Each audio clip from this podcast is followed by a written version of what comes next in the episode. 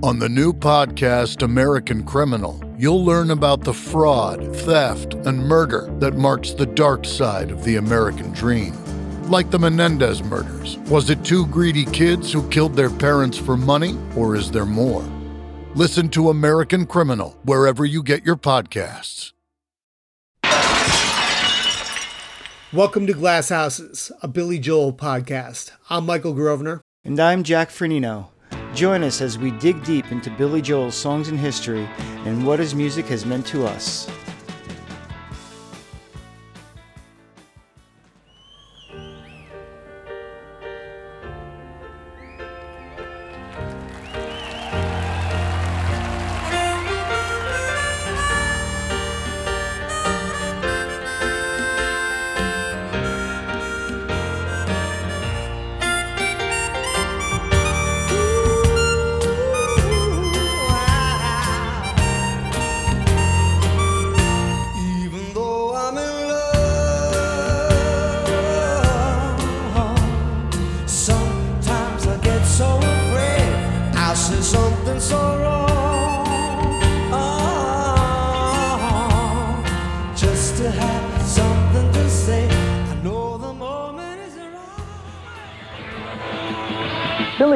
In the middle of a national tour that was sold out before he ever hit the road. Now, like most major tours, it's a big production. They're traveling with four tractor trailer trucks full of equipment and his largest stage show ever, including a full horn section and backup singers. Now, we've been dropping in since early January, so you're going to see Billy, his band, and the crew in a variety of settings backstage, rehearsing, and just hanging out. These are rehearsals on a soundstage in Manhattan. What happens is we're going to go to the first gig, which is up in Providence, and we're going to have rehearsals in the Coliseum itself because the room is big and it's going to have a different sound, and the stage will be set up. Those are production rehearsals, like dress rehearsals. And so it's it's a couple of months that goes into it. for a, a person going to a show, it just seems like you get up on stage and sing, but obviously that's not what happens. No, there's uh, you have to look at. Uh, I've got nine, ten albums out now. You have to condense that material down into a show. You can't do every song you've ever written, so you start looking at okay, what songs are we going to do? Then you figure out what the instrumentation is going to be, what kind of, uh, how you're going to augment the basic group, which is why we have the horns, the singers. You audition people. Then there's pre-rehearsal rehearsals, which is the Mark Rivera, our sax player, who works with the horn section before we even come in, works with the singers uh, to get their parts. Then there's, you know, agents and uh, pre-production planning. Steve Cohen starts planning, you know, they, they build stages, they have designs, blueprints. Then you start having your first rehearsals when you're just kind of relearning all the songs, which you haven't done. It's not just like getting back on a pair of skis and going downhill. You have to, there's so many words to remember and arrangements and beginnings and endings. I don't know if a lot of people know, too. On a record, a lot of times there's a fade. The song just fades out. I'm keeping the faith, oh yeah, keeping the faith. Now, live, you can't do that. You have to have an ending, and sometimes they're stupid. Keeping the faith, oh yeah, you know, and it's like, nah, that doesn't work. And it, a lot of time is put, put into just figuring out how do we end this thing. Billy Joel's 1984 tour will eventually hit a total of 60 cities running right through the summer.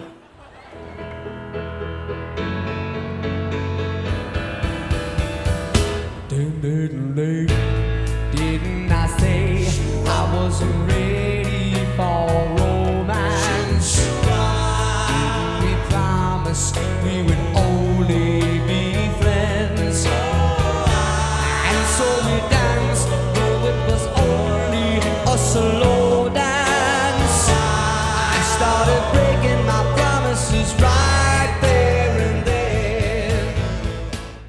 Billy Joel's An Innocent Man album earned him a new generation of fans upon its release in 1983, but the accompanying tour didn't kick off until the next calendar year. Dubbed From a Piano Man to an Innocent Man, the shows were unlike any other Billy had mounted until this point.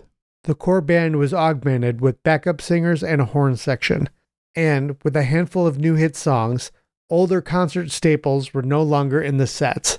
While some accounts show a rocky start, the band eventually hit its stride, and today the production is well documented thanks to a televised show from Wembley Arena in the UK that was broadcast live. Thanks to our research and contributions from friends of the podcast, we're bringing you a much more detailed look at the Innocent Man tour.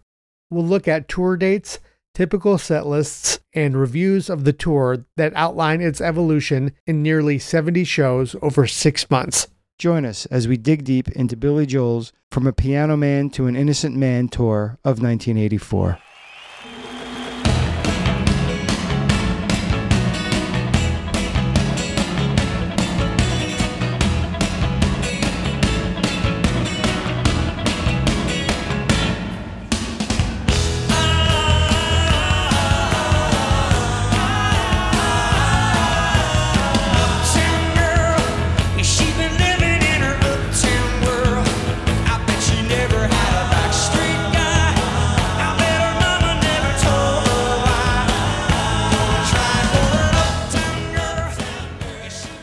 Talk about a victory lap. Right? This tour must have been insane. Billy had to know that an innocent man had just bought him at least a few more years of pop stardom, being that he had been building up his audience, arguably through Piano Man, even a little more than Cold Spring Harbor. But, you know, Piano Man up to the stranger and seeing what a break felt like, I think he would know a second one when he saw it. Of course, his career was far from floundering when An Innocent Man came out. But as we've said in other episodes, you know, this is the album that sort of introduced him to the next generation, to a younger audience.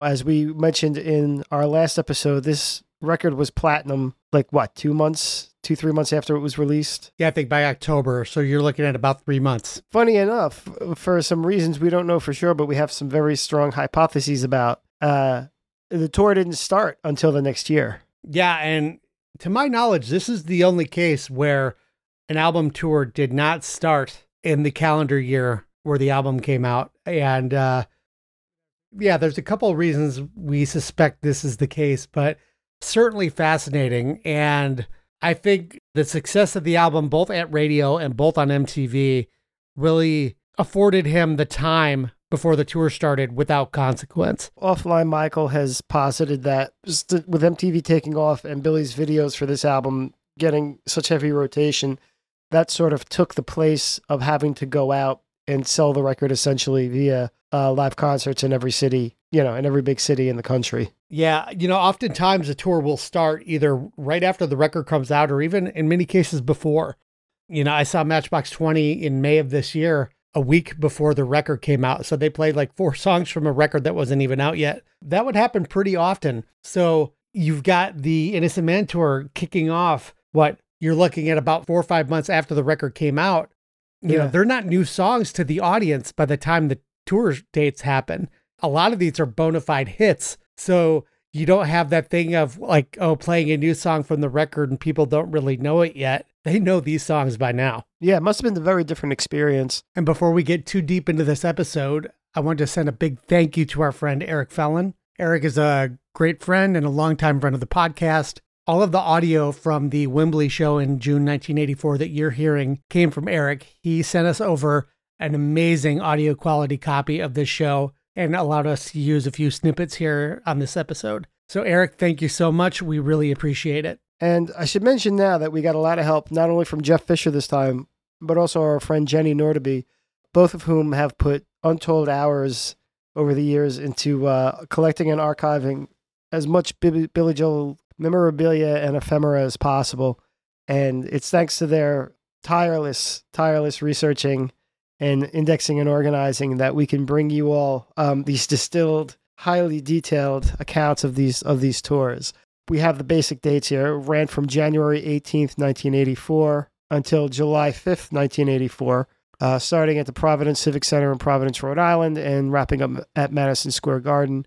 As Jeff Fisher notes, this tour was very different from the ones before it in a few ways. There was a horn section and backup singer, something we hadn't seen on a Billy Joel stage yet. As we already mentioned, the tour started uh, significantly later, a significant amount of months after the album came out. Jeff also mentioned that um, it was a mix of uh, colleges, secondary markets, and major venues. He's done all these before, but this seems to be the first time he, he sort of did a mix of all of them. in later years, you would see where an artist would tour the A markets, the major markets, and then do another swing around the country in the B markets. Um, you know, that he didn't hit before. Yeah, this is interesting that it goes very much in between the two, where you're going to see like a you know Landover, Maryland, you're going to see in Ann Arbor, Michigan, but then you know a couple months later you're going to see Detroit, and you're going to see Chicago, and you're going you know you're going to see some of these bigger cities that are the anchors for a lot of big tours. Uh, so it is really fascinating that it was a hybrid of both, and probably the last time it was a lot like this. Right. And, you know, in a technical sense, he was touring two albums, as Jeff points out, uh, because the re release of uh, Cold Spring Harbor comes out around this time, but he had nothing to do with that, so there's no mention of it. Yeah, Billy uh, has gone on record to say he really had nothing to do with that re-release. You know, Columbia brokered a deal with Artie Ripp, whatever that was, and decided to re-release it and capitalize on the big success of An Innocent Man in 83. So uh, Cold Spring Harbor got released just before Christmas in 83. Uh, you know, for the Billy Joel fan who you thought you had everything. Right. I was about to say for the fan who has everything, a quick, uh, quick stocking stuffer there. Exactly. Yeah. So that came out very timely. And again, only a month or so before this tour kicked off. But Right. you're not going to see any songs from that record or even a lot of the older albums in the set list. So it's the blessing and the curse for Billy. By this time, Innocent Man's a huge record. Nylon Curtain had some bona fide hits. Glass Houses, 52nd Street, The Stranger, all huge records. So that's getting the focus. And save for playing Piano Man and playing Angry Young Man, the first four or five records really aren't getting a lot of coverage up through turnstiles on this tour. Now, the biggest nod, at least at uh, Street Life Serenade, is that uh, they're using the Mexican connection again for their walk on song. For a little while, they used, still used uh, Chain Gang, uh, back uh, Chain Gang by Sam Cooke, which was the walk on for the Nylon Curtain tour. And ironically, you know, as Billy's doing uh, in- songs inspired by people like Sam Cooke, and as we mentioned on our previous episode, probably Chain Gang in particular, he returns to the Mexican connection this time around. The sole remnant of the classic 70s Billy shows was that intro music returning. And it's funny, just a side note, I was watching a bootleg show from the 98 tour, the Greatest Hits 3 tour, as it were. They were back to using the Mexican connection on that run, which I totally forgot about. Billy was getting a lot of MTV coverage too around that time, uh, obviously with the music videos that we've talked about. Uh, but there was also a MTV liner notes special that had an interview with Billy, and there was some footage of Billy and the band rehearsing for the tour, probably at SIR, you know, on Long Island. And they're rehearsing the very rare performance of Easy Money, which started out being played on this tour, but fell off set list very fast. The new stuff from the new album is going to be a real kick to do in the show. It's like soul music, and I always wanted to do that live.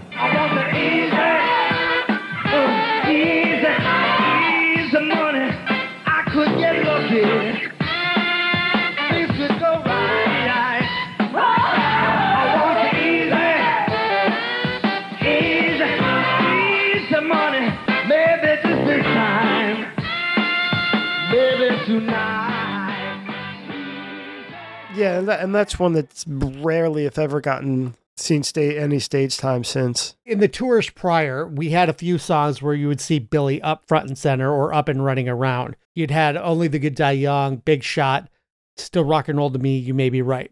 Those were the four where he was up and mobile. So for An Innocent Man, for Tell Her About It, for Uptown Girl, The Longest Time, all these new songs, he's up with the wireless mic, either with the band doing a cappella or working the stage. So you're getting a much different type of performance on these new songs because on the Innocent Man record, for most of the songs, the piano is not the focal point. Billy is like the frontman singer. So on this tour, you get a big change with him coming out front. A lot about the tour is documented in the accompanying edition of uh, Root Beer Rag, the Billy Joel newsletter. This is a particularly robust uh, edition for the tour. The rather obvious on the nose uh, subtitle from a piano man to an innocent man. But it is noted that it marks 10 years from Piano Man. For the cover of the tour program, they took stylistic cues from Live from Long Island. Yeah, I was thinking that too. Yeah, Michael, of course, is is showing off his actual print copy. I'm looking at the PDF like a poser, I suppose. but yeah, you know, it's got the the the red and yellow coloring to match it with everything sort of on an angle. So it's definitely following the theme of the release that came out in 1983 84 as well uh, Yeah. on VHS. And uh, apropos to the name, the second, you know, you know, the in, I guess was this the inside cover here has a collage of photos of Billy through the years. Um, curiously, focusing on ones where he's looking angry and singing at the same time. There's one looks like it's from the Big Shot video. Yep. Uh, yeah, one yeah, of where them Lib's probably standing up behind him. Yeah, yeah, exactly. There's uh, one looks like it's from Glass Houses. Even when he's behind his boat, he's making the same "I'm singing very loud" face with his captain's hat on. Yeah, the the choice of photos is funny to me. You know, this is following up the heels of the Nylon Curtain tour, and none of these photos are from that era. It's Glass Houses and earlier started off. Some interesting things to know, and I like these tour programs because they are nice documents of that time and what was going on in Billy's career and things of that nature. One thing to start that's a little bit fascinating. We'll read just a couple things here, but not everything because we'd be here all night. But there's a fun little Q and A on the uh, the first Oh yeah, the first main page. Billy's fan club obviously was the root beer rag. People could write in to ask Billy questions and he would answer them and they printed a few of them here. Some of these are tied into the record and the and uh, things like that. So the question is uh, what do you think is the best song on An Innocent Man and which do you think is your best album yet? And that's from Ellie Feingold in Seattle, Washington. Billy says, Since I feel my songs are my children, I can't hold one above the other. However, some days I lean more towards a certain song depending on my mood. These days I lean towards This Night, and I think Nylon Curtain is the best album so far.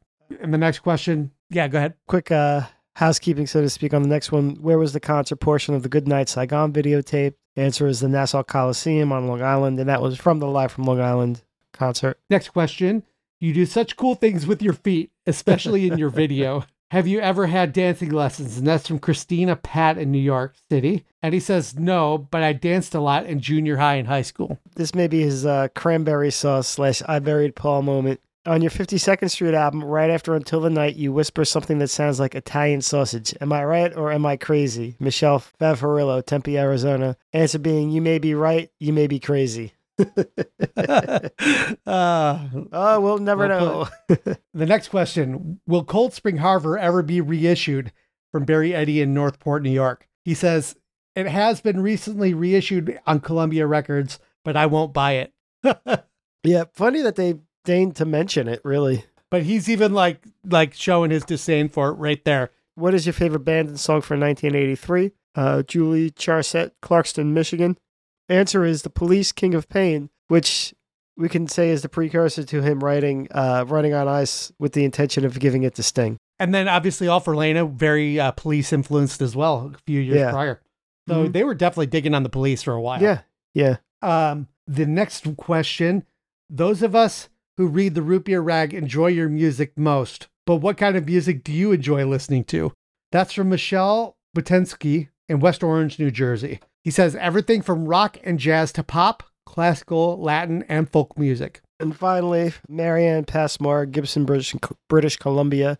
Are there any songs you have written and not published? What you hear is pretty much what I've written, which is mostly true, except we know there was a, a good trunk's worth of songs from Cold Spring Harbor, but that was pretty early on. Yeah, and you know he's he's using a little creative license by saying pretty much. So there's obviously a few things here and there, Yeah. but Billy also had the habit of saving pieces parts for later. Right. So there would be an idea that was partially fleshed out in 1977, and we'll we'll talk about this more in depth, in, you know, in a couple years whenever we get to the Stranger.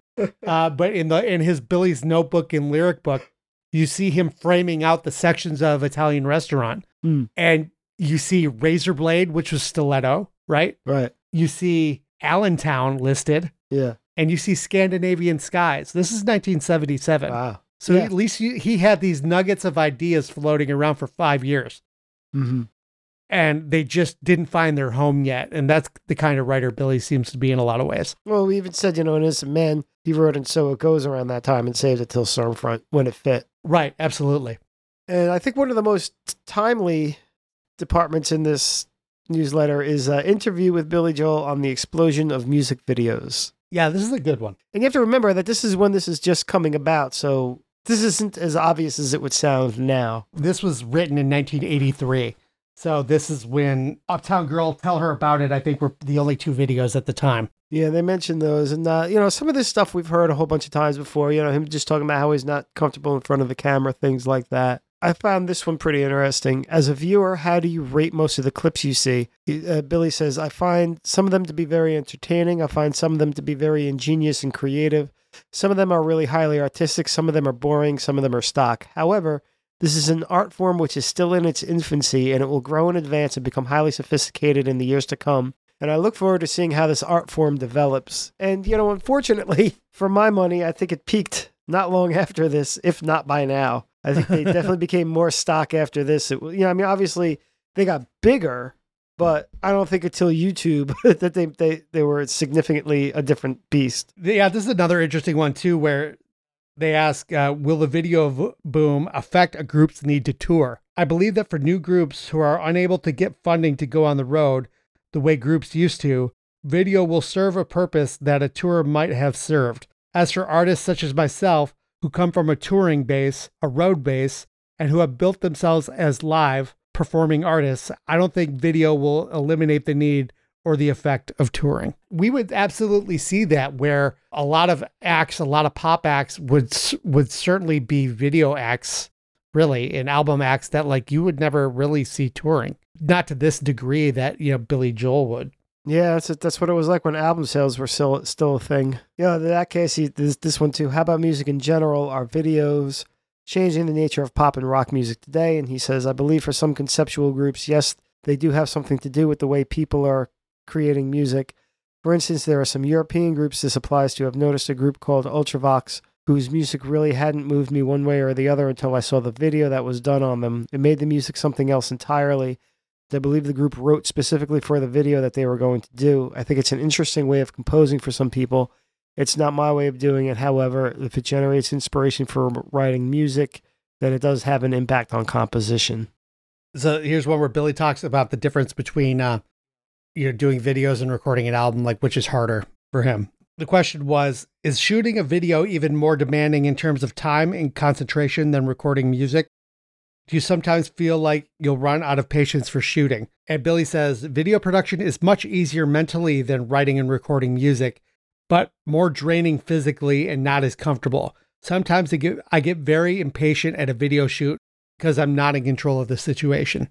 Yeah, very interesting take on it. It probably wasn't apparent at this time, but like we've come to see what, you know, what a toll the creative process of writing and recording was on him in many ways. And I'm sure with videos, he just wanted to get in and get out. Be professional, do it well. Video shoots take a long time, a lot longer than people think. Then we have uh, pictures of the band. Uh, we have the you know the core lords here being uh, Doug, David, Lib, and Russell. Uh, this is what Mark Rivera's second tour with the band. Yeah, this is Mark's second tour, uh, as well as David LeBolt. They uh, joined on the Nylon Curtain tour. And then the horn section, uh, in a nod to uh, the Tell Her About It video, is billed as the Affordables. We have uh, Larry Etkin, Bob Livingood, and Glenn Stolpen. And then Peter Hewlett and Bob Duncan on background vocals. Bob Duncan looking like uh, Mick Jones from The Clash there. Peter Hewlett looks like he got caught by surprise. yeah, very much so. Right? Let me introduce this horn section to you. Uh, these guys are uh, the legendary New York Affordables horn section. That's Glenn Stolpen, Bob Livingood, and Larry Etkin. Right. Let me introduce the singers to you so you know who these guys are. Over my head here, this is Frank Simms and Peter Hewlett on vocals. Let me introduce the band to you so you know who everybody is up here. On, uh, on the saxophone, that's Mark Rivera.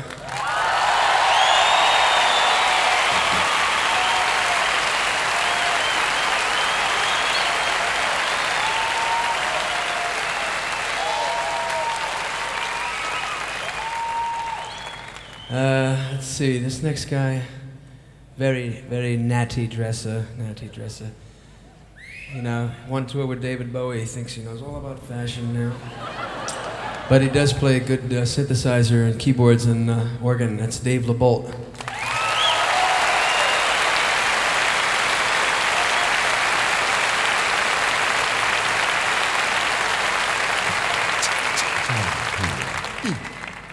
Who's next? Uh, uh, yes, the madman. On rhythm guitar and vocals, Russell Javors.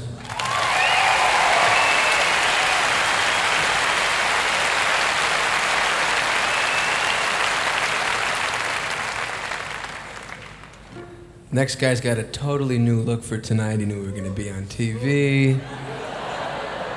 kind of moving into the Duran Duran vibe a little. Like got his hair coiffed, everything. No, it, it, it looks good. Dave. You're getting your act together. It's nice. On lead guitar, David Brown.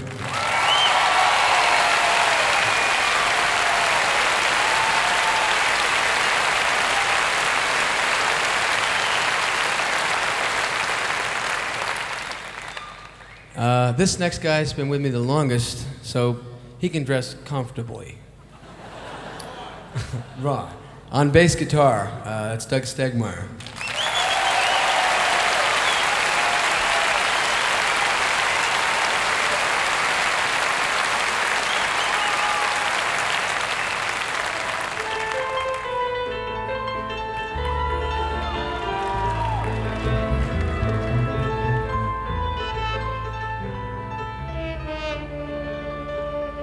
And a father any second now on the drums, Liberty DeVito.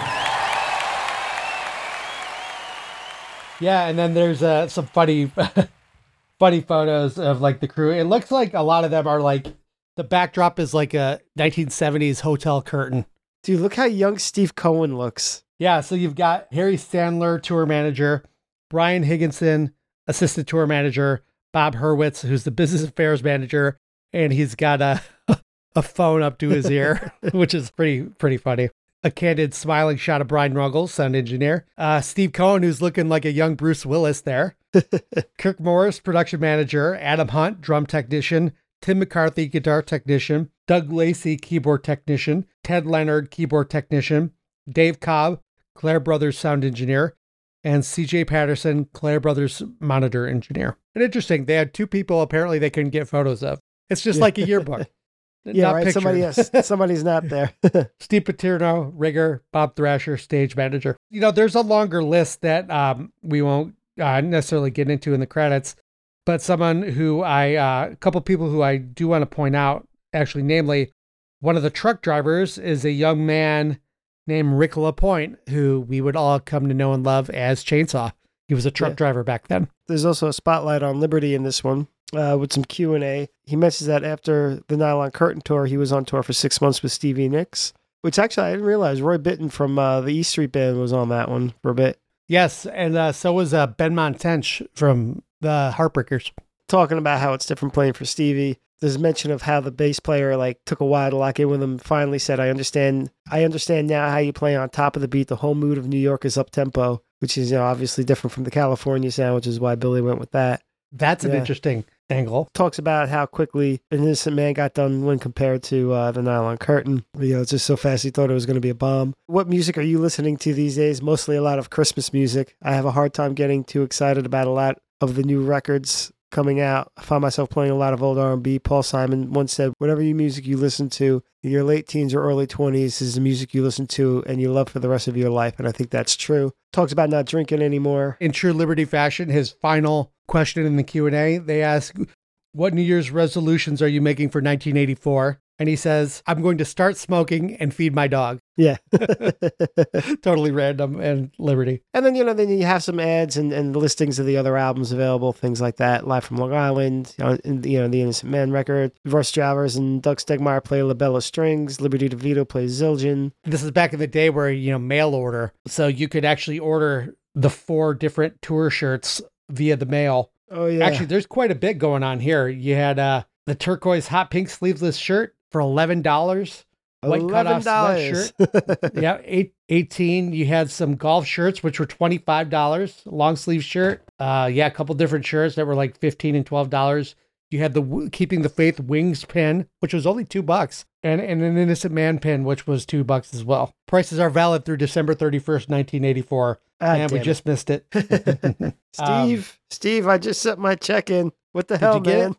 yeah, but yeah, there's an interesting piece from Steve. If you guys uh, ever get a hold of this and want to check it out, as someone who's been with Billy for at this point almost ten years, so it's really it's always fun to see his take. And I don't know many touring productions that would, especially of a solo artist, that would give a spotlight, a huge spotlight to the drummer and your lighting director. I mean, this kind of thing didn't happen in most camps. It's really cool to see the love and appreciation that Billy had for them and the whole camp had. There's a nice centerfold collage of photos, and that runs the gamut a little bit more. You have some of the shots from Live from Long Island, which we come to know, the the songs of the attic photo, some glass houses stuff, and um, yeah, it's a combination of candid stuff and uh, post stuff from some shows. So it's a it's a cool little piece. These things are fun. They're a nice little snapshot what was going on at that point in time. So it's Yeah. I love seeing all the old photos, the articles, the old ads. You've got a illustration from the Glass Houses Mhm. album, which was our inspiration for our artwork.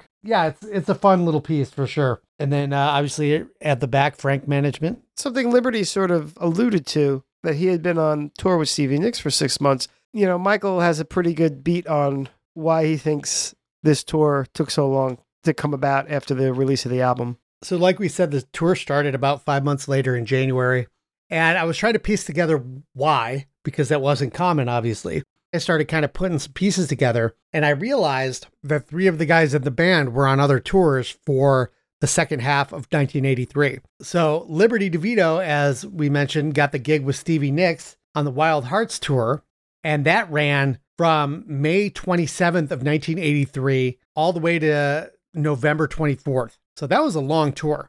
So that actually probably gives you a good idea of when the Innocent Man record was done by, because Liberty was out with Stevie Nicks at the end of May. But they probably didn't want to put it out quite that early because obviously Nylon Curtain was still charting. So that ran all the way to November 24th. So not only Liberty, though, on the road with Stevie, it had occurred to me that David Bowie was on his Serious Midnight tour, and that was supporting the Let's Dance album. And on that one, you had Frank Simms as well as David LeBolt were touring with David Bowie on this run. So that tour started May 18th of 1983 and ran all the way to December 8th.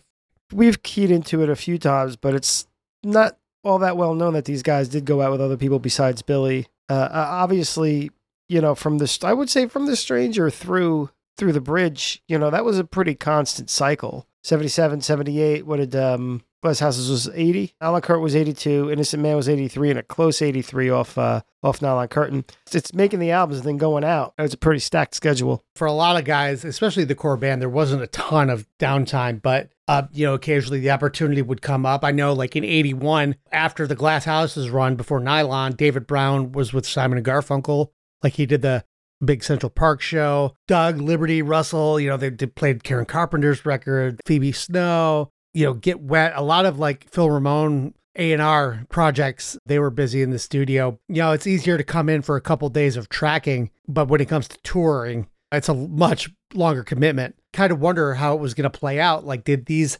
opportunities come up?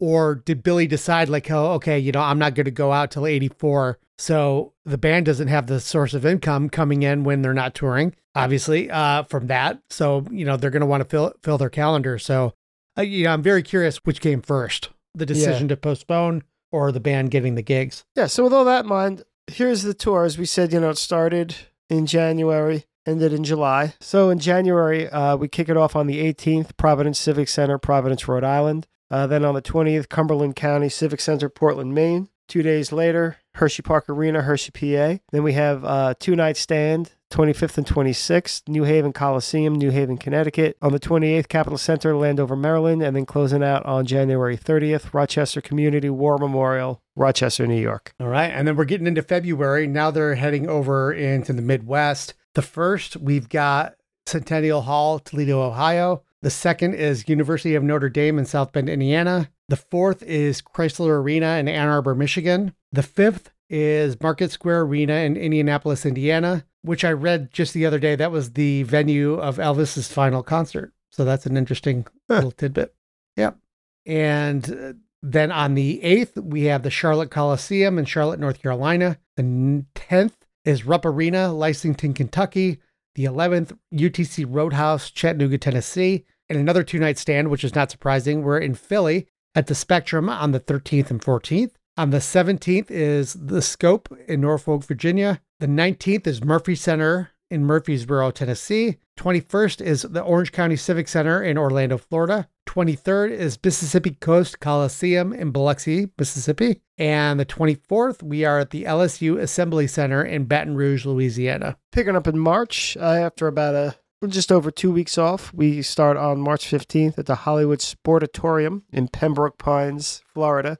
March 17th, Bayfront Center, St. Petersburg, Florida. March 20th, Omni, Atlanta, Georgia. Uh, Richfield Coliseum in Richfield, Ohio on the 23rd. Civic Arena in Pittsburgh, Pennsylvania, March 24th. Boston Garden in Boston, the 26th. Memorial Auditorium in Buffalo, New York, the 28th, and then one more two night stand, Rosemont Horizon, Rosemont, Illinois, uh, March 30th and 31st. So moving on into April now, we are getting back, continuing in the Midwest. The third, we're at Riverfront Coliseum in Cincinnati, Ohio. The fourth is Joe Louis Arena in Detroit, Michigan. The sixth is Carver Hawkeye Arena in Iowa City, Iowa. The seventh is Civic Center in St. Paul, which you'll recognize the St. Paul Civic Center from Songs in the Attic. The ninth is the Bob Devaney Sports Center in Lincoln, Nebraska, University of Nebraska. The 11th is the Myriad, Oklahoma City, Oklahoma.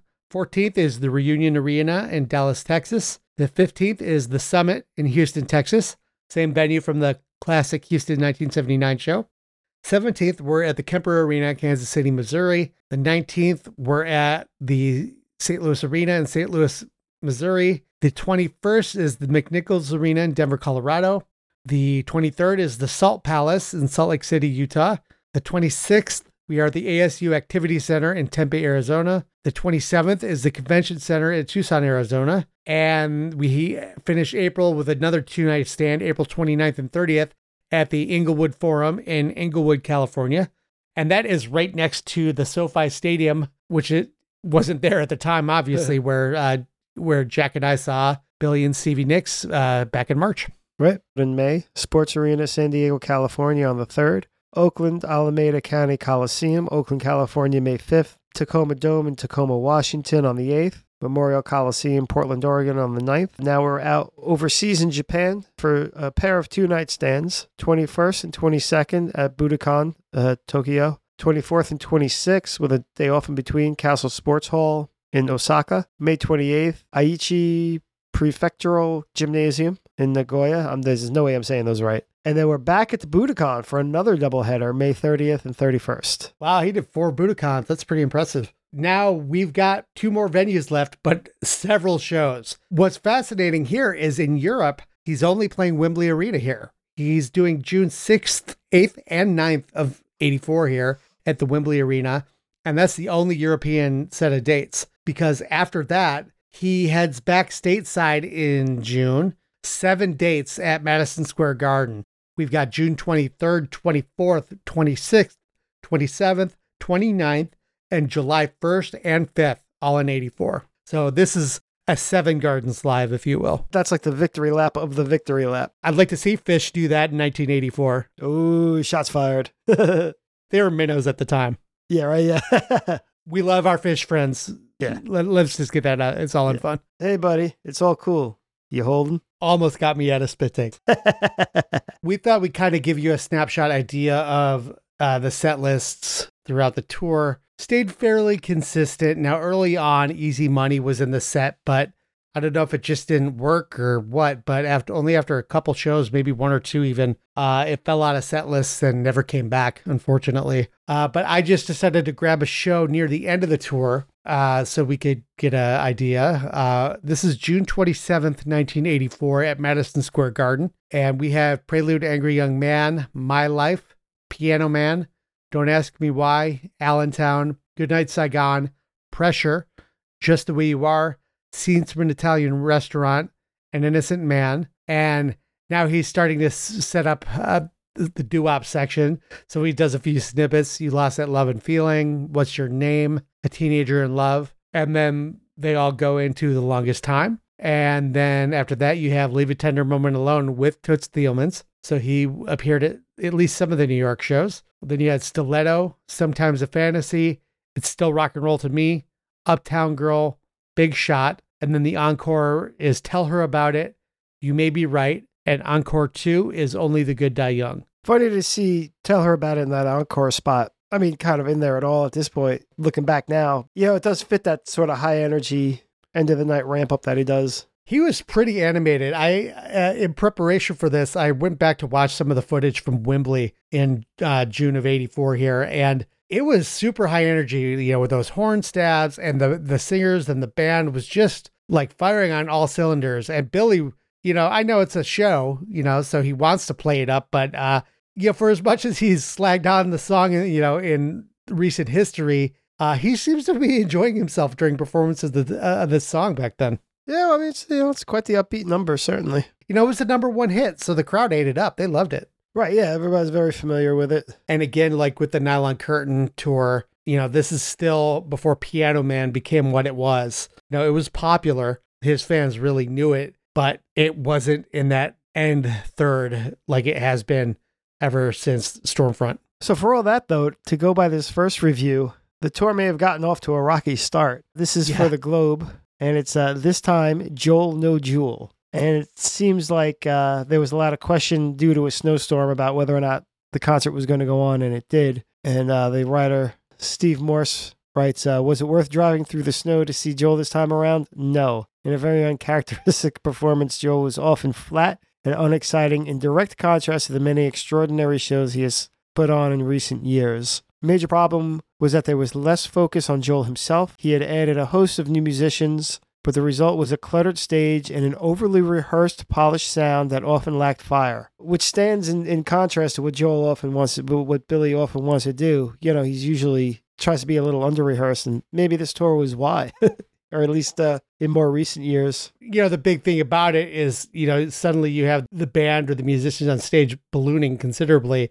You're Yeah. adding two background singers, you're adding a horn section. So I can understand some people thinking that it feels a little more showy and a little less rock and roll. Right. He donned shades and tried to prance like the rubber legged, you know, James Brown, but came off looking like John Belushi. In contrast to the woman who wrote into Root Beer Rag saying, Oh, you do so much with your legs.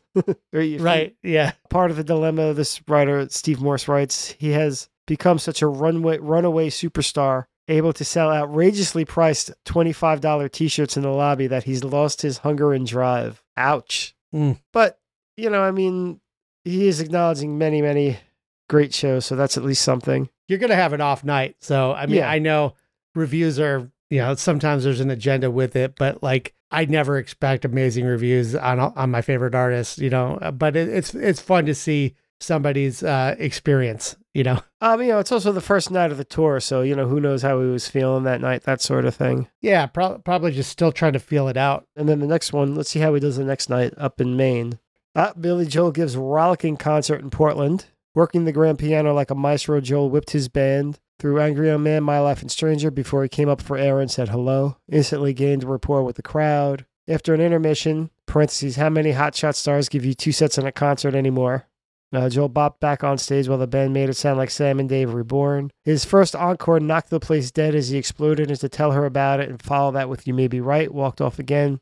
And again, no one left. They knew he'd return. He had to. His sign off song and advice to the masses had to be given. Only the good die young enter, ended the concert with a rousing bang. So funny that back then it was only the good die young was really known as the, as the ender. Yeah. Um, yeah. And uh, Okay. This is interesting. what's that? The final paragraph. For those who missed it, there is this consolation. Among the special elements to the evening was the presence of a huge multi track recording system. Songs in the Attic may have been Joel's first live album, but if Friday night in Portland is any indication, it will not be his last. There's recording of that show at least. John Jackson, let, let us know. uh oh. Now, this next one doesn't slag on Billy, but has words about the crowd. oh, I it has I words about this, the yes. audience. Billy Joel a dynamo, but crowd gets thumbs down. Let's see what the problem was here.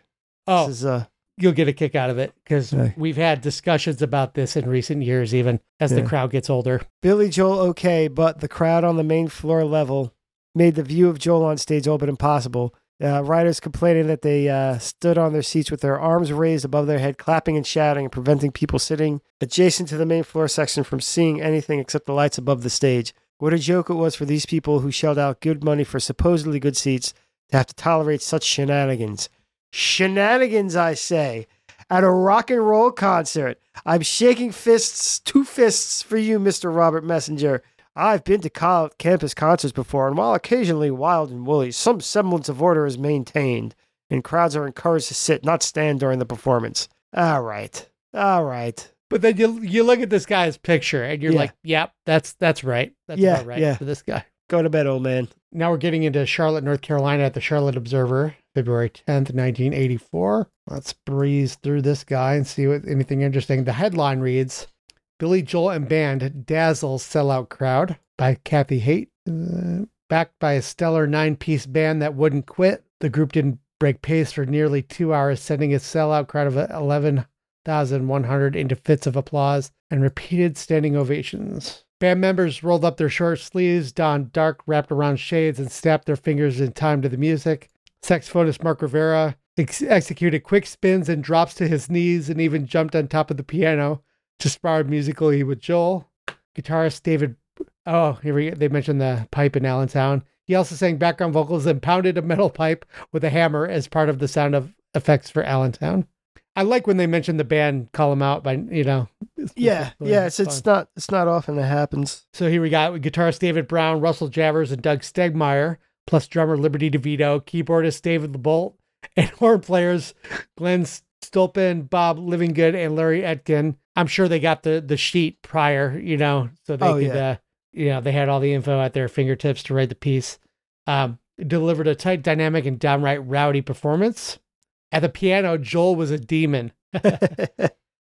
He pounded, stood, made faces, and spun around repeatedly to face the audience behind him. About two thirds of the way through the performance, the crowd seated in folding chairs on the Coliseum floors rushed to the stage, screaming and holding out hands, roses, hats, and other items. Billy Joel and his band couldn't have been more right. So she enjoyed the show, I would say. Sounds like it. All right, so we're on a roll now. Like things things Yeah. are going well. Maybe a shaky start, but uh it's looking good. Now we're now we're getting into the rhythm of the tour.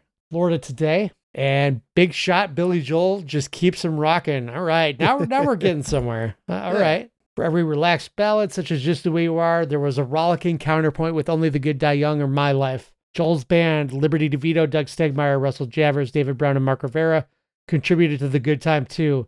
They're the same musicians who have performed on many of his albums, and the camaraderie and good natured horseplay added to the audience's appreciation of the show and to the many standing ovations received throughout the night. Ah, so I guess they were actually sitting for the most part if they had to stand for the ovation.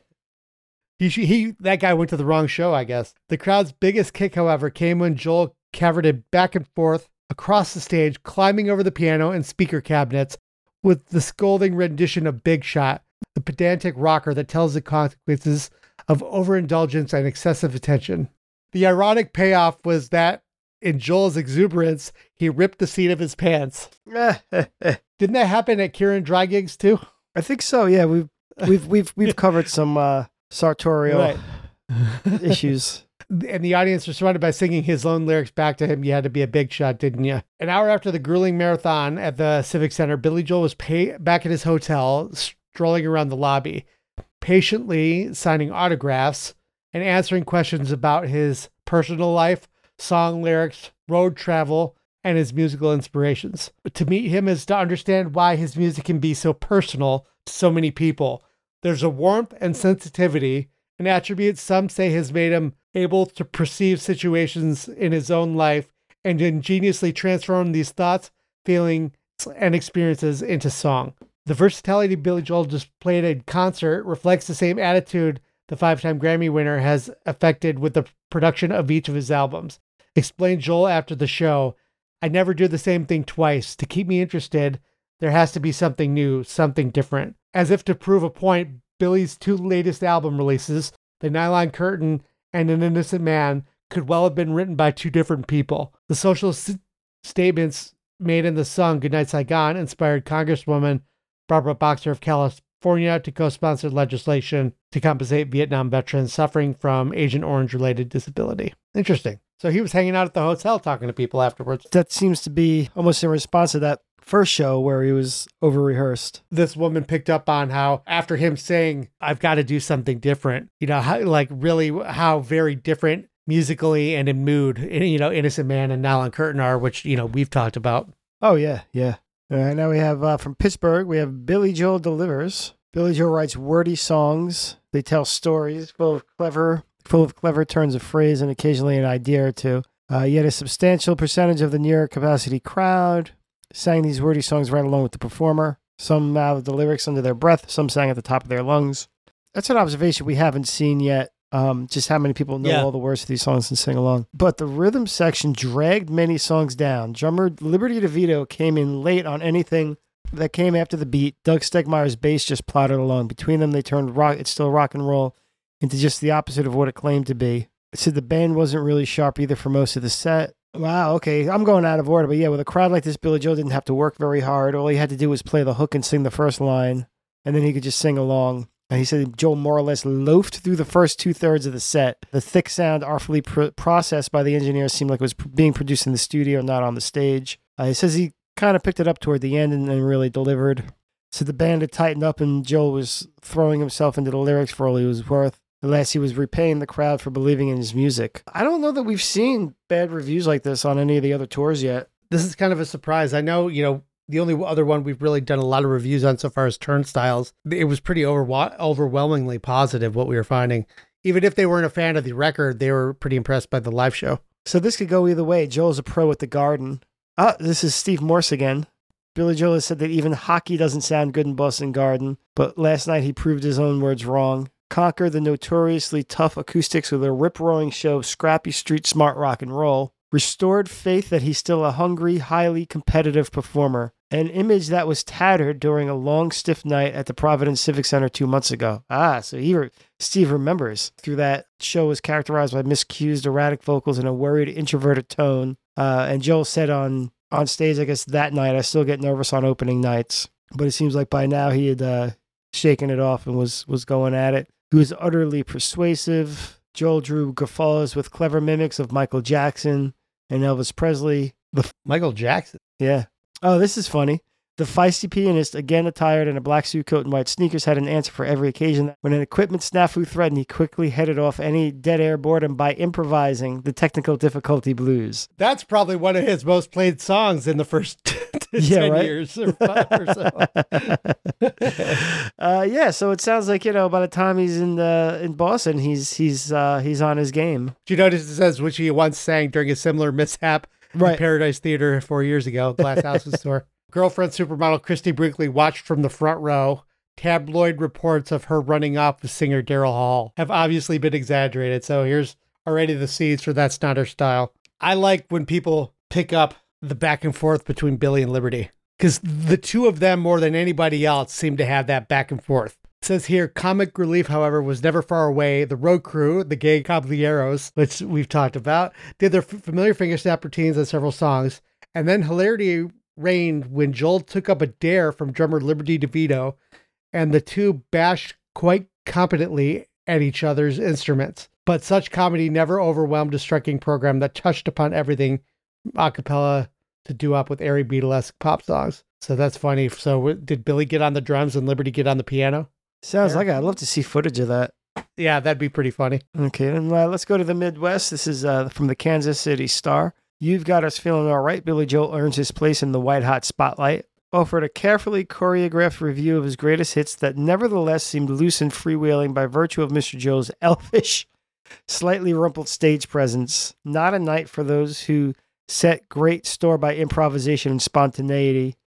Uh, just, you know, talks about how many lighting cues and, and sound effects there are but does note that drummer Liberty DeVito spent a good part of the evening playfully trying to sabotage songs with his, one assumes, ribbled asides to the star. Joel, whose bandaged left thumb didn't seem to interfere with his playing, took center stage later in the evening in that mock rock persona that he used so effectively in his Tell Her About It video. Um, you know, built to a rousing conclusion with uh, Still Rock and Roll to Me, Uptown Girl, two encores, Tell Her About It, You May Be Right, Only the Good Die Young, uh, during which Mr. Joel perched precariously on a speaker 10 feet above the arena floor. And that's Okay. something we we saw in the Frankfurt video, at least there's nothing else, where he was just clearly climbing something he had not climbed before. I, I noticed too, they mentioned the bandage on the left thumb. yeah. Is this still remnants of the uh, motorcycle accident? Because I think it was the left thumb that was bandaged on the Nylon Curtain tour as well. The evening had a flow. It was the five minute wait for encore, so the audi- uh, the house lights were kept off, so the audience knew the band would be coming back out. David Brown gets compared to Mellencamp here. Yeah. It's funny reading these things now. David Brown, who moves and even looks like John Cougar Mellencamp. And then I thought, just thought this was funny. Underneath it is uh, the other review of the of the issue is uh, Night Ranger fits loud, tired mold. The latest pretender to the Journey throne stopped in Tuesday with its busload of ear bleed rock. Ouch! So you Oh, know, man. let let it be known, the Kansas City Star pulls no punches. No, no. There's another mention of Christie Brinkley, and again, this is where we're we're we're squarely into the next phase of Billy's superstardom, where it's the celebrity couple, and they're using any opportunity they have to mention Christie. Uh, so now we're going West Coast now. The LA Times, May 1st of 94. Wow. And just an aside, ABC was looking to buy ESPN because the next to that article, ABC to spend 188 million for ESPN. And then below it, ABC to drop one third of its schedule, probably to pay for ESPN. uh, that's pretty funny. I love seeing old newspapers just to kind of see like the relationship with the stories that are going on at that time. oh yeah, well it's like watching old commercials too. And speaking of, I love the ads that are in some of these as well too. They're pretty funny. Yeah. All right, here we go. So yeah, the LA Times, Dennis Hunt, Joel pays homage to 50s rock. The only new wrinkle in Billy Joel's sold out show at the Forum on Sunday night was his new old songs. Ooh. All right. Interesting. The songs are new, but the style is old. It was fun watching the singer songwriter stretch his fluid tenor to its upper reaches to imitate Frankie Valli on Uptown Girl. Even better was The Longest Time, well schooled in the art of the Street Corner Symphony. Otherwise, the concert opener of a Sunday Monday engagement was essentially a rerun of his show in the same hall a little more than a year ago. The usual pieces My Life's Still Rock and Roll to Me and She's Always a Woman performed with the usual flair and competence. He mentioned just the way you are, where it was polished to the point of vacuous, vacuousness. He must be tired of singing that one by now, but he has no choice. First half of the concert, Joel is relatively subdued. Kind of uh, what I'm getting so far he's a bit of a lukewarm reception to this for this review. Not slamming it, but not not like a big fan. Oh, now we're getting to my new home state, Tacoma, Washington, uh, the Tacoma Dome, and uh, I've been there a few times. Actually, it's a it's a really old, weird looking white dome. It kind of looks plastic. I saw Def Leppard, Tesla, and Poison there together. uh, and I saw Elton John on the farewell tour four years ago. That's how long that tour has been happening. Uh, but yeah, so this is the Tacoma News Tribune in Tacoma, Washington. Uh, Billy Joel to kick off a flurry of shows at Tacoma Dome. There may be as many identities to Billy Joel as there are as there are American pop music formats. I like it. Yeah, he's a musical chameleon for sure. He has been photographed as a new waver, leather jacketed delinquent, teen idol, piano man, and now innocent man. And all of his musical personalities will be on stage in Tacoma Tuesday. So it's this is a show preview. Joel will be the first major performer to take the Tacoma Dome stage in a three week May blizzard of internationally known acts. Uh, so yeah, what's interesting about that is uh, the Tacoma Dome did just open in 1983. So looks like Billy uh, was one of the first. And it even says they're reconfiguring the seats for the show, which I don't know how many arenas have done that. It says the dome seating configuration will be redesigned for Billy Joel's show and allow for a total of 20,000 reserved seats, according to the promoter. Albatross Productions. For the actual re- review of this show, we get Billy Joel brings out the boogie in classy concert crowd. Ooh, alliteration, huh? The crowd in the Tacoma Dome completely lost its facade of dignity a half hour before the end of the of the concert. Median age apparently in the mid 30s. The audience was a well-behaved adult in quotes group, men in sports jackets and iron jeans, and many women wearing dresses. T-shirts were more likely to display Perrier than the name of a heavy metal rock band. oh man, I want I want to see a picture of this writer too. Yeah. Even after the show started, the crowd maintained their composure of appreciative but controlled enthusiasm. But when Joel and his heavily fortified group kicked it to rock and roll, the crowd unabashedly rushed the stage, jamming three aisles in the main floor's first section. Oh, and except for severe technical problems, the crowd was given triplets money worth. So I wonder if they got the blues as well. Right. uh, opening with a stirring, angry young man, uh, followed by My Life. Uh, Joel. I don't know why they put the uh, different language. Yeah, that was weird. It says my vida, mi vida in parentheses, my life. Maybe, maybe he like made a joke about it or something. Talks about joking with the band. hey, you're late. He kiddingly shouted at one man who was looking for his seat, and then listed the titles of songs that tardy concertgoer missed. That's funny. he was thrown to the floor in a mock chokehold by his playful drummer. uh, seemed to thrive on on this chore of his stage performance. Been on the road 14 years. First time I played here. Anybody here from Seattle? Yeah. And Joel Seattle's also- like right down the road from Tacoma, pretty Yeah. much. Joel also criticized the dome, claiming the acoustics made his band sound bad. He was right about the band sound, but not the cause. The concert was marred by insufficient equipment. So I wonder if that was going on too. I guess with the bigger band, maybe they were still getting used to having that many more people. Yeah, on. Dialing that in with the bigger sound. Yeah. Yeah, says the PA was underpowered and obviously straining itself. Goes into, you know, the the usual like late set shenanigans. Notes there is no single Billy Joel style. Joel's talent and enthusiasm were complemented capably by an inspired band. Particularly noted was Mark Rivera, uh, who had a sweet sax solo in Just the Way You Are. Three guitarists, a musician behind the synthesizer, horn section, and occasionally crewmen to help out on stage. There were moments when at least 15 people were on stage moving and playing in the flashing stage lights so that the stage looked like a scene from all that jazz. But let's see what the what's said about the the shows in Wembley. A little something different with the British ones is that uh, they just list they just list the uh, the names of the performers or shows with no actual headlines. It says Billy Joel. There was a time when the name Billy Joel was a synonym for obnoxiousness. Oof. His public image was that from a jerk from Long Island. Combination of chest beating bravado and sentimental ballads. Much was forgiven when he released An Innocent Man, full of demonically catchy hits. That's the second demon reference. Turns out being a jerk from Long Island is really the source of his charm. Funny that this writer sees An Innocent Man as like sort of a turning point. We've sort of wondered if like people were like, well, man, he's jumping the shark, he's going total pop. I guess this writer thinks so, but in a good way. His defects, banal lyrics, the occasional soggy ballad, disappeared in the pace and verve of the performance. There was none of the syrupy stage patter visiting American entertainers usually inflict on the audience. Joel's goal, Joel goes for the sharp but good-natured sarcasm you might hear in a New Jersey diner. This uh, this writer really has her references down. I, I applaud. Yeah. All right. I know. Uh, Sounds like we have a convert on that one. Joel's musical territory is hard to define. He is not a rock star, but neither is he a schmaltz merchant like Barry Manilow. 20 years ago, he could have been part of the Brill Building hit machine like Neil Sedaka or Neil Diamond, the two writers he most resembles. So there you have it. That's the From a Piano Man to an Innocent Man tour of 1984. You had a solid six months and change of touring from Billy and the band.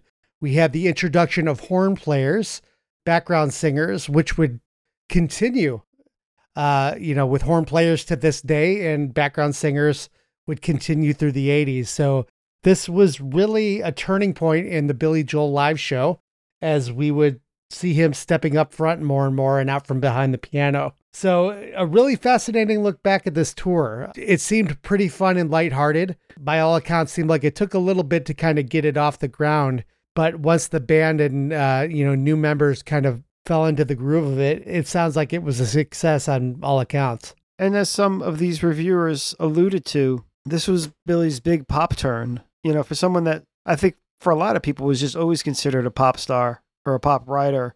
Um, this was the one that was like just officially this guy's a pop star for better or worse. And you know, I mean, for his for his career, his bank account certainly for better. You don't hear about him losing fans from this. Uh, you don't hear about like any like the old heads being like "f this guy" now. You know, he's going total pop. I think that's Right. in part because doing so many stylistic shifts anyway that this didn't seem that Mhm. probably didn't seem that abrupt. Probably very noticeable that it was a very accessible album, I would think. But they were like, well, he did a new wave album. He did Yeah. uh, an experimental album. Now he's doing a pop album. I guess that's just how it goes. Uh, you know, Yeah. Elvis Costello put out Punch Punch the Clock in '83 as well, which was his real like just pop album. I think what he said about that one was uh, there was nowhere else to go, so we just made a pop album, which might have been a cop out, but you know, just showed you where some Right. of those guys were ending up at that point. I'm very interested to hear from people who had been following him through this tour, especially Yeah. before. Certainly, if anybody saw him turnstiles or prior, and we're now uh, wandering into a coliseum and seeing, as one reviewer noted, 15 people on stage, a much more uh, rehearsed show and possibly a PA system that could not accommodate it all. And I'm curious too, because even if you know so, uh, someone didn't love the record, or you know they didn't like it compared to Nylon or whatever, what's interesting is this time around the album cycles and tour cycles were so compact and close to each other that say you know say you didn't love the album, but you went to the show because you're a fan still, you liked the show. By the time you had a chance to think about it, there was another record. That happened a lot between pretty much between Piano Man and this record. So the turnarounds were fast. As you would get later in the career, the gaps between these was longer and longer. So, you know, for a lot of people, if they were turned off by a record, there was more of a gap and gave somebody more time to move on.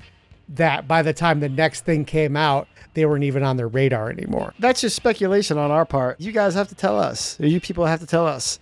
Glasshouses podcast at gmail.com or find us on the socials Facebook, Instagram, and Twitter at Glasshouses, a Billy Joel podcast. And if you happen to listen to us on Apple Podcasts or any platform that allows you to write a review or give a rating, please give us that five star or top rating and write a favorable review. Every top rating and favorable review uh, helps us get in front of more people, tells the algorithms that we're a uh, podcast of merit, and we end up getting, you know, pushed to the top of more people's queues. Uh, so making it a fun, easy, and free way to support the podcast. Yeah, absolutely. And we also launched early this year a uh, Discord server, or rather at the end of last year.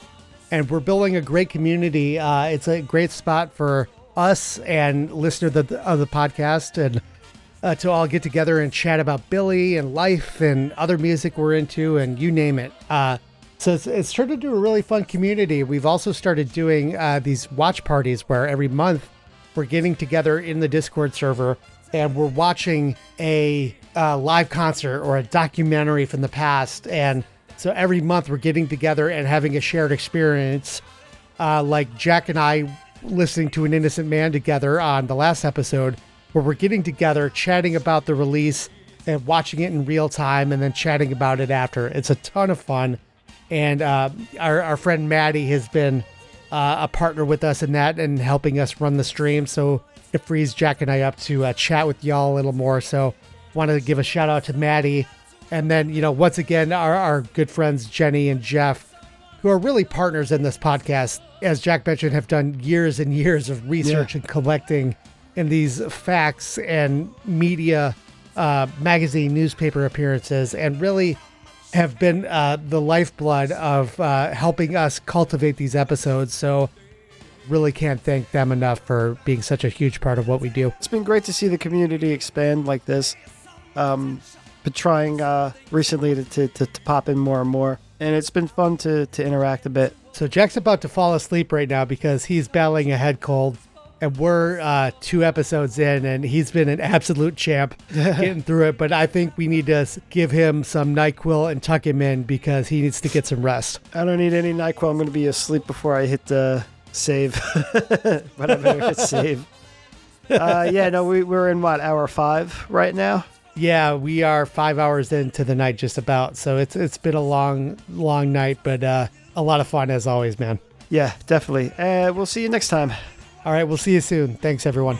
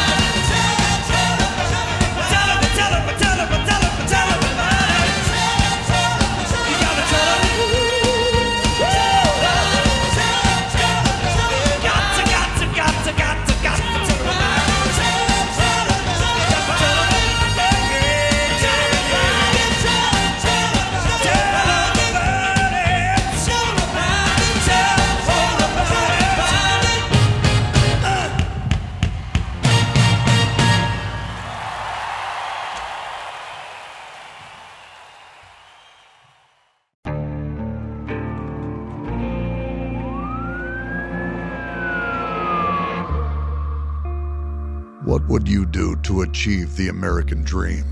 The big house, the happy family, the money. 911, what's your emergency? Would you put in the hours?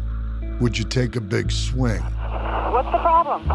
What's the problem? Would you lie? Would you cheat? Would they shop?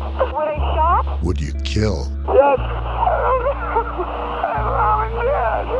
My mom is right there. From Airship, the studio behind American Scandal, comes a new true crime history podcast. I'm Jeremy Schwartz, and I'll be taking you inside the minds of some of our most notorious felons and outlaws, exploring the dark side of the American dream. In my new show, American Criminal, you'll meet the picture perfect brothers who killed their parents, the thief who stole babies, the crypto king who siphoned off billions, and plenty more. From assassins and gangsters to killers and con artists. Whatever the case, whoever the criminal, you don't know the full story. Until now. Don't miss the debut season of American Criminal, The Menendez Brothers, beginning February 29th. Listen wherever you get your podcasts, or to get early ad free access to the entire season first, plus hundreds of other ad free history podcast episodes, subscribe at IntoHistory.com.